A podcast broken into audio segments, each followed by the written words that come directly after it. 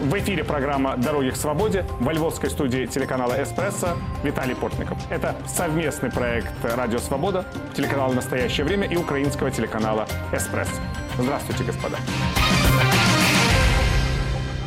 Исполнилось 77 лет со дня капитуляции нацистской Германии.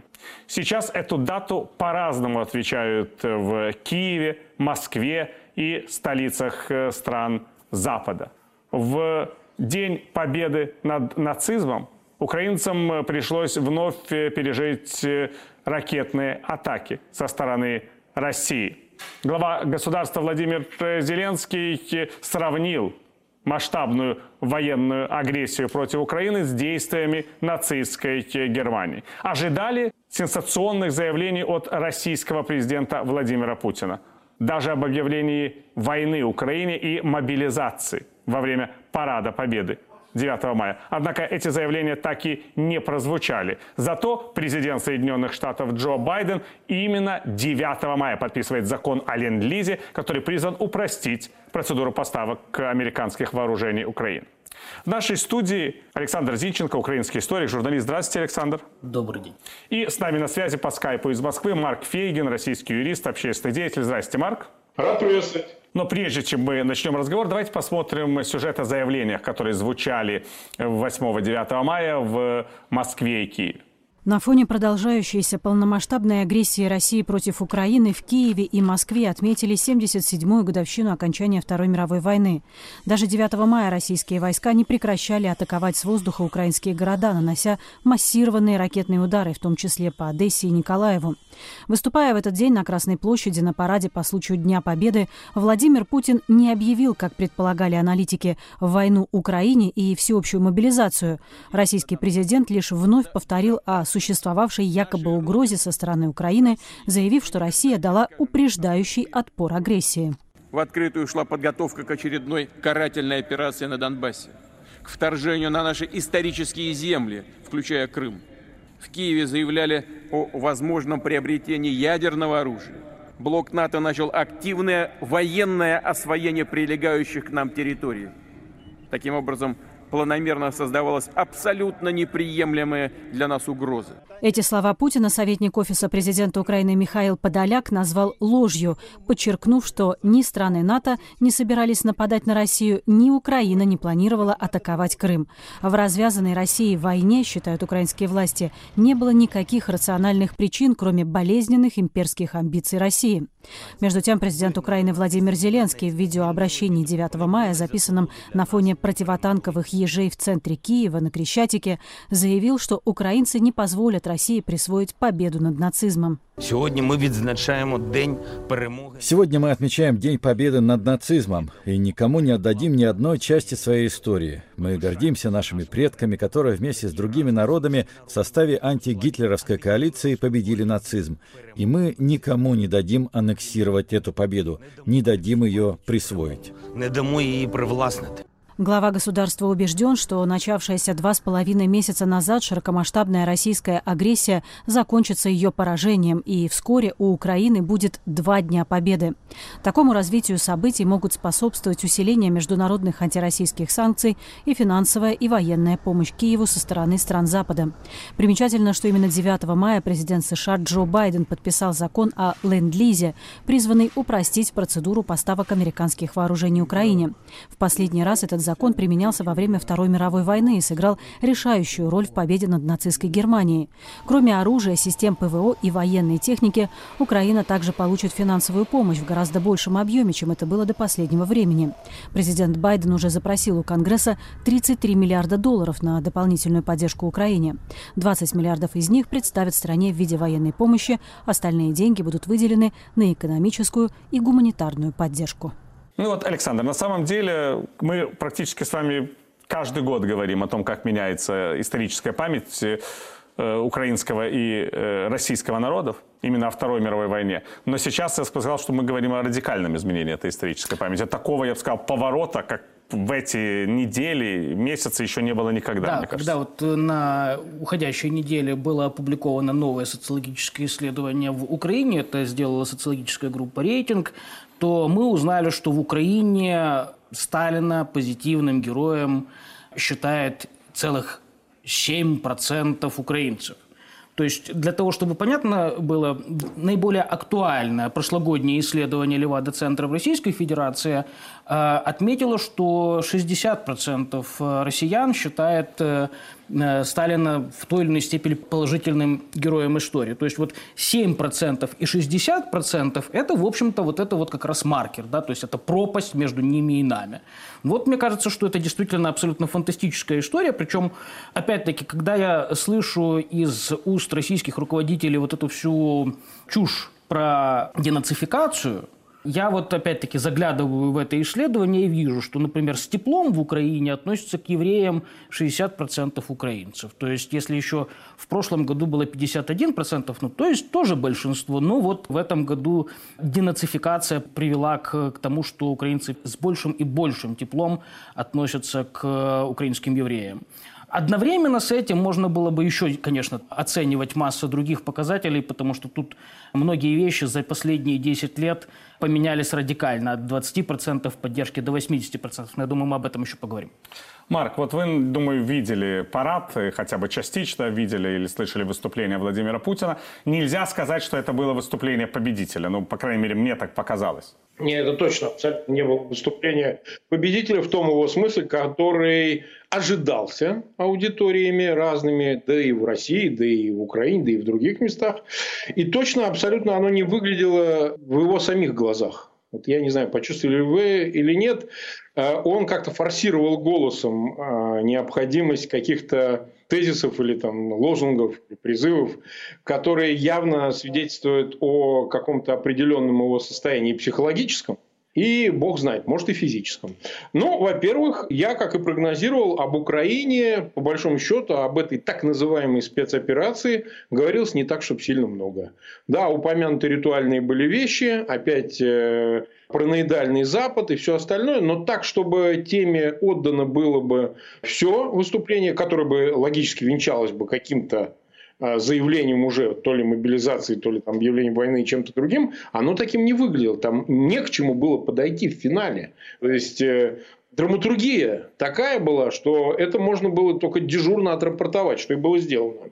Совершенно очевидно, что, наверное, план мобилизации был, и определенно об этом американская сторона, вот CNN об этом сообщал со ссылками на разведисточники, и я думаю, под этим были основания, но определенно, что Путин взвешивал, стоит ли ему идти на этот шаг, потому что это еще большим образом подчеркнуло фактическое поражение бы тогда в начатой этой 24 февраля операции. Зачем Э, переходить к войне, если ты обозначил это как спецоперацию. Не говоря уже о том, что а кому раздавать оружие. Вы знаете, несмотря на внешнюю, казалось бы, единодушие в российском народе, воевать-то особенно никто не хочет. И поэтому можно было бы тогда столкнуться с проблемой совершенно другого свойства она была бы не в том, что население бы проявило немедленную нелояльность, а в том, что оно просто отказалось бы воевать дезертировала бы от этой святой обязанности конституционной.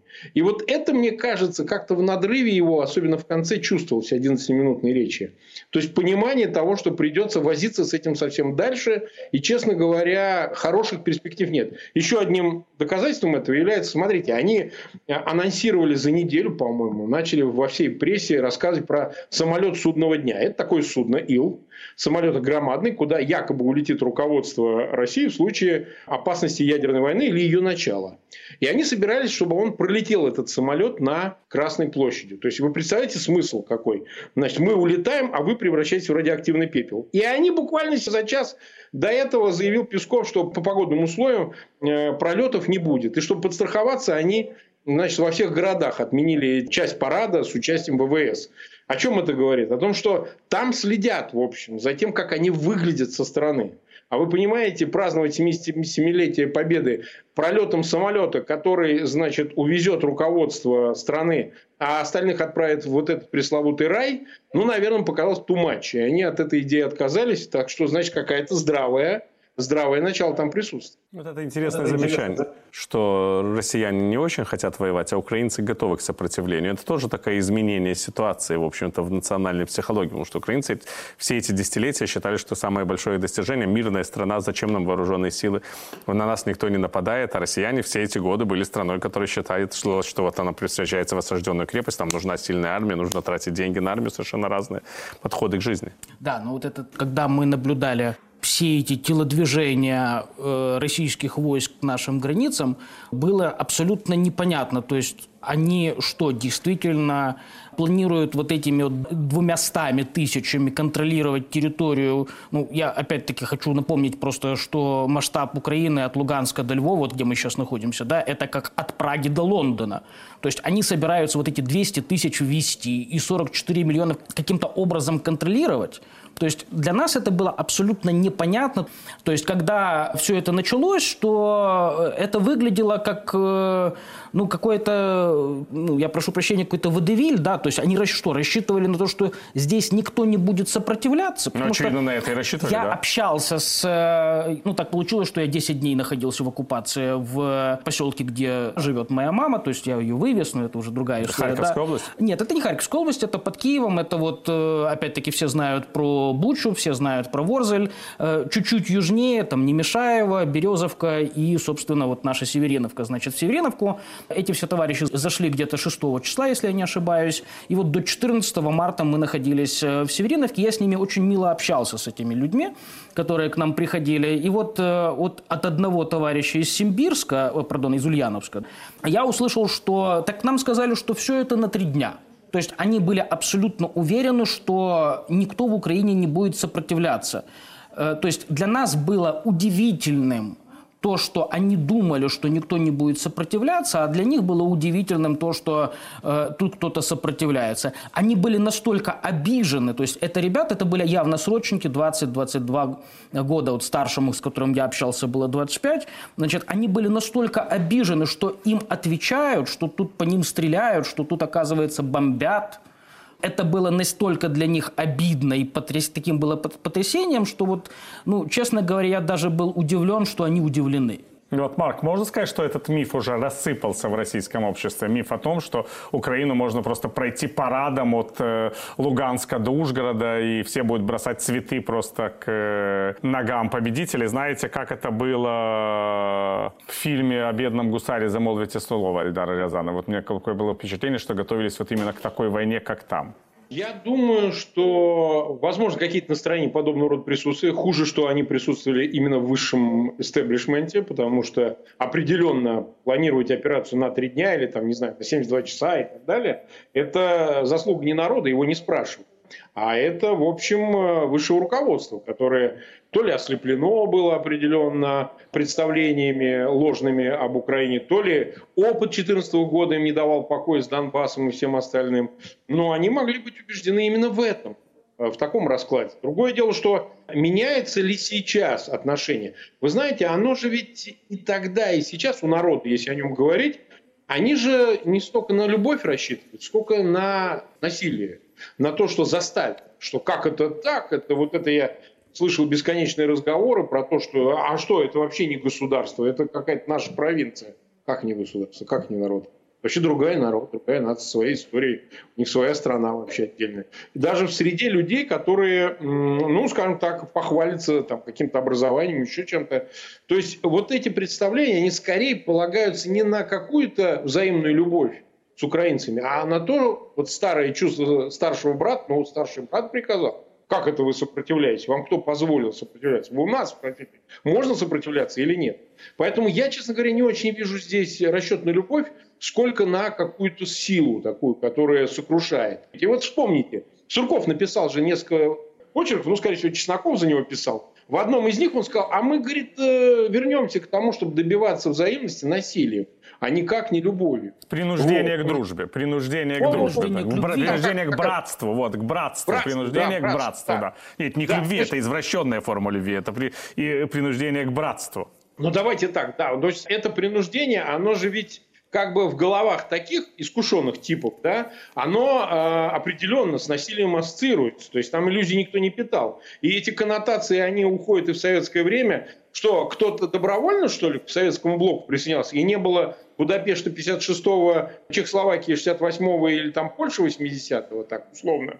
А, естественно, что нужно вернуться к той же практике. И точно так же насилием заставлять, э, принуждать состоять в этом амбивалентном союзе. Вот это скорее большее значение играет. Про любовь тут, знаете, больше ритуал какой-то. Мы братские народы. На самом деле, я бы сказал, что не братство ощущает к чеченцам сейчас чуть побольше даже. Опять же, все потому, что через насилие, через принуждение, чем к своим же славянам, кстати. Спасибо.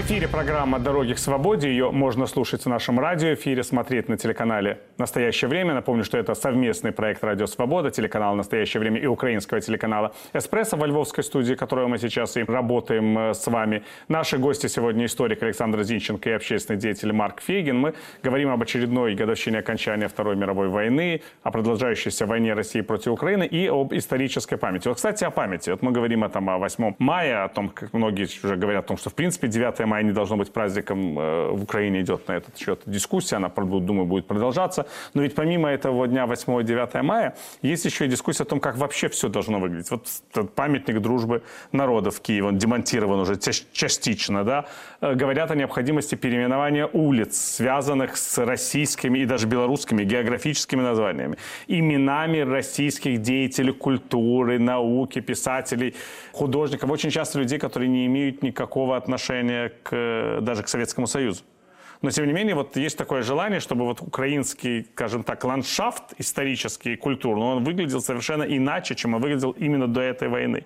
После 2014 года никому в голову не приходило отказываться от имен Александра Пушкина или Льва Толстого. Сейчас приходит. Ну, потому что, извините, вот вчера прилетела ракета в музей Григория Савича Сковороды. То есть Российская Федерация громко поздравила Сковороду с 300-летием чтобы было понятно, Сковородиновка, бывшая Панываневка, да, значит, это сравнительно небольшое, очень симпатичное, очень красивое село, посреди бескрайних полей, где нет никакой ни промышленности, ни железной дороги, ни военных частей, и даже базы Азова, что интересно. И это далеко от каких-то линий фронта. Вот в чем был виноват Григорий Исаевич Сковорода? Министерство обороны России говорит, что она стреляла по военному объекту, вы же знаете. Я да? понимаю, где прилетела ракета Российской Федерации, там и база Азова. Мы это уже выучили. Но проблема в том, что там ее не было. Там был музей. Это усадьба 18 века. Э, эту усадьбу сожгли. Музей музей сожгли, то есть это все просто вот как бы, ну вот как относиться к этому, ко всему э, после этого, то есть я прошу прощения, но никакого Пушкина здесь больше никогда не будет. Улица Пушкинская в Харькове будет переименована в Сковородиновскую. Московский проспект в Харькове будет переименован в Изюмский шлях. То есть никаких следов Российской Федерации, Российской империи на территории Украины через год не останется. Ну, еще полтора года назад хотели, или два, хотели вернуть проспект, имя проспекта да, Григория, пол... проспекту маршала Жукова именно в Харькове. Но полтора года назад э, никто ракетами не обстреливал музей Сковороды. Марк, вот вы как считаете, российское общественное мнение, оно понимает глубину этих происходящих процессов? Потому что, вы знаете, я вам честно скажу, я даже не был вот сам готов к тому, ну, то есть я не могу, я сказать, что я не был готов к войне. К войне я как раз был готов. Но я вот не был готов к этому вот отторжению, да, даже для людей, которые говорят на русском языке и которые, очевидно, воспитывали своих детей, да, еще недавно на сказке о рыбаке и рыбке или там, я не знаю, считали, что нужно обязательно там изучать... Ну, в общем, Российская Федерация станет у разбитого корыта, да, войну, сказка и, войну и мир, да. Э, Толстого. Вот они сейчас, эти люди, не хотят видеть на своих улицах вот таблички с именами русских культурных деятелей. Это естественное последствие. Нечто подобное пришло и в Европе после Второй мировой. И не надо этому сопротивляться. Пусть э, исчезнут памятники и таблички. Новое поколение, даст Бог, когда война закончится, Украина наконец уже избавится от этого наваждения в лице России в Москве имперской, э, оно само как-то вернется. Понимаете, и это сами украинцы решат. Без вот этого внешнего заставления. А вы там русским языком сделайте его вторым государством и так далее. Сами в том объеме, в котором посчитают, в том э, значении, которое сами определят. Они вернут Булгакова, анимируют Толстого, Пушкина, кого угодно, когда сами это захотят. А вот эти попытки остановить, что вы делаете, вы, э, значит, объединяете собственную культуру, это сейчас на фоне Бучи и всего остального выглядит смешно. Украина избавляется и от советского наследства, которое, вы знаете, имел и такой русский нарратив. Оно же имело ну, кстати, вы говорите, что украинцы сами решат. Я вам обоим расскажу, что украинцы и сейчас решают. Вот когда первый город в Украине, где началось такое массовое переименование улиц, был Ивано-Франковск. И там отказались от э, практически всех имен, связанных с э, русской культурой и русским культурным наследием, в том числе от имени академика Андрея Сахарова. И э, украинские диссиденты бывшие обратились к мэрии Ивано-Франковска и в том числе депутаты Ивано-Франковского городского совета первого созыва демократического с просьбой, говорят, ну, эту улицу нужно оставить, потому что академик Сахаров друг Украины, он всегда был другом Украины. В результате и... приняли Соломоново решение? Нет, нет, не Соломонова. Сначала приняли Соломоново решение половину улицы оставить, ага. а потом мэр города на сессии с депутатами обсудил, и вся улица, как была, осталась. так и осталась улица академика Сахарова. Львовские интеллектуалы предложили Львовской мэрии тоже переименовать улицы, связанные с именами различных деятелей российской культуры и. Просто сказать, что эти люди не связаны э, со Львовом. Но улица академика Сахарова в этом перечне нет. То есть они даже не рассматривают возможность переименования этой улицы. То есть это тоже интересный mm-hmm. момент, что если есть какие-то фигуры, которые воспринимаются как дружественные по отношению к Украине, я не удивлюсь, что в результате появится где-нибудь улица Валерия Новодворская, например. Я тоже не удивлюсь, но вот я обращаю внимание на то, что огромнейшее количество городов в Украине сейчас просто бурлит. То есть я, опять-таки, естественно, как, ну, поскольку я харьковчанин, естественно, я в первую очередь отслеживаю ситуацию в родном городе. И э, там сейчас идет бурная дискуссия по поводу того, вот, что переименовать. Какие улицы из э, тех, которые там так или иначе связаны с э, российской историей, либо с российской топонимикой, скажем так, то есть какие-нибудь там саратовские, какие-нибудь там московские. И идет бурная дискуссия, вот что вместо этого. То есть Харьков, после того, как его бомбардировали, опять-таки, всеми этими ураганами, калибрами и бог его знает еще чем, мягко говоря, не в восторге от такого соседства, которое существовало многие годы. Это не то, что какие-то вот неонацисты и бендеровцы, как говорит Путин, опять-таки пришли в Харьков и начинают переименовать. Это обычные нормальные харьковчане. Но вот после того, когда, извините, разбомбили половину города, вот опять-таки, вот что плохого сделал Успенский собор, который был построен по образцу церкви Святого Климента в Москве, и э, опять-таки Александровская колокольня этого же собора, она была тоже построена в честь э, победы над наполеоновской армией в 1812 году.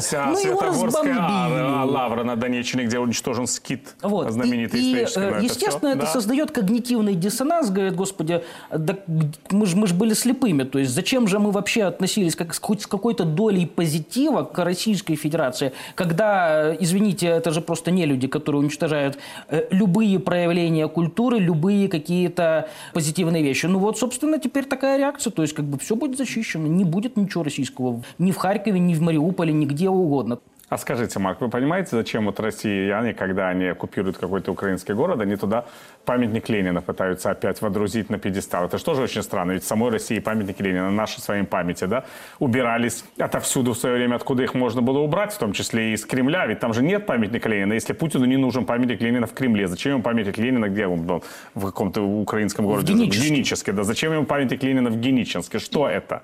Я уже не говорю о памятнике этой пластмассовой несчастной старушки. Ну, это вообще как карикатура. Да нет, вы знаете, есть тут нарратив-то советский, он содержится во всем в этом. Я вот об этом выше-то и сказал, что по существу у них нет другого бэкграунда. Это не насаждение такой романовской имперскости.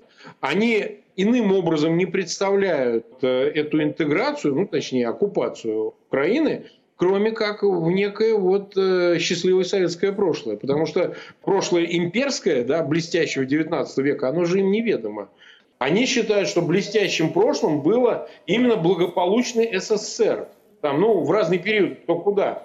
Потому что здесь ведь еще и такое, что они связывают украинское национальное начало с резистенцией, там, начиная от э, Степана Бандеры, там, Шухевича и так далее, это для них острый еще период. Ну ладно, Ленин создал государство, ладно, 18-й год, но ведь им же надо добить, как говорится, фашистскую гадину, нацистов военной поры и послевоенной. А это самый острый период, ведь именно тогда, до начала 50-х годов, было вооруженное сопротивление именно советскости.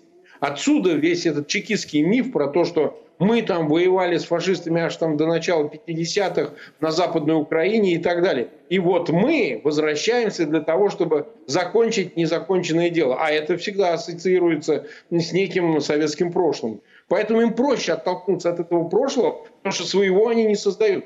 Никакого культурного багажа у них же нет для Украины. А какой? Уничтожение украинского языка в Херсоне, там попытка учителей привозить и так далее, новые программки э, обучения, значит, вводить. Они же все какие-то просоветские, с полным отказом от национальной идентичности украинской. Так что я думаю, в этом где-то есть что-то такое. Последовательность здесь есть. Вот в чем проблема. То есть ключевая проблема в том, что мы не хотим в прошлое. Мы это прошлое каким-то образом, плохо ли, хорошо ли, но мы пытались это прорабатывать. Да? То есть мы каким-то образом пытаемся наши вот эти травмы прошлого, да, там, healing the past, да, то есть как, как это, я даже не знаю, как на русский перевести, залечить это прошлое, да, условно говоря. То есть мы пытаемся эти травмы каким-то образом вылечить. А приходят э, россияне и говорят, ну вот давайте мы будем бороться с вами с бендеровцами, да. Ну хорошо, ну какая реакция будет нормального человека, если ты ни сном, ни духом вообще еще вчера не знал, кто такой Степан Бендера, да, значит, э, первая реакция, ну давайте я хоть почитаю, кто это такой, этот, почему я бендеровец, да, условно говоря. Какой результат? Ну вот прекрасный результат. Я вот сейчас опять-таки смотрю на эти социологические исследования, там 10 лет назад, в 2012 году, Бендеру позитивно оценивало 22% э, украинцев. Какой результат после того, как Путин Путин э, нас тут попытался денацифицировать, условно говоря, дебандеризировать. 74% э, удивительно, за 10 лет э, каким-то образом 52% людей пересмотрело свою оценку Степана Бандеры. Или свое отношение к Путину, может быть, это просто вот так Очевидно, что это да. два процесса, которые да. происходят параллельно, но опять-таки, ну, то есть, например, если говорить про ностальгию по СССР, 12 лет назад, в 2010 году, 46% украинцев говорили, да, мы ностальгируем за СССР, да, СССР было хорошо. 11% теперь. Ну, ну то есть кстати... 46% и 11%. Ну, то есть, вот, ну да, спасибо, Владимир Владимирович, вы открыли глаза большому количеству наших сограждан, э, какую ахинею вы вот это все время несли. Ну, кстати, эта вот цифра, она говорит о том, что вот это и есть настоящий День Победы, потому что День Победы – это когда люди расстаются с нацизмом и авторитаризмом. Вот это произошло для нацистской Германии в 1945 году, а для Украины это фактически произошло сейчас, в 2000 2022 году. Спасибо. Мы говорили с украинским историком и журналистом Александром Зинченко и российским юристом и общественным деятелем Марком Фейгином. Напомню, что программу «Дороги к свободе» можно слушать в нашем радиоэфире, смотреть на телеканале «Настоящее время». Это совместный проект «Радио Свобода» телеканала «Настоящее время» и украинского телеканала «Эспрессо». Провел эту программу для вас Виталий Портников. Я прощаюсь с вами, господа, и до следующих встреч в эфире. Удачи!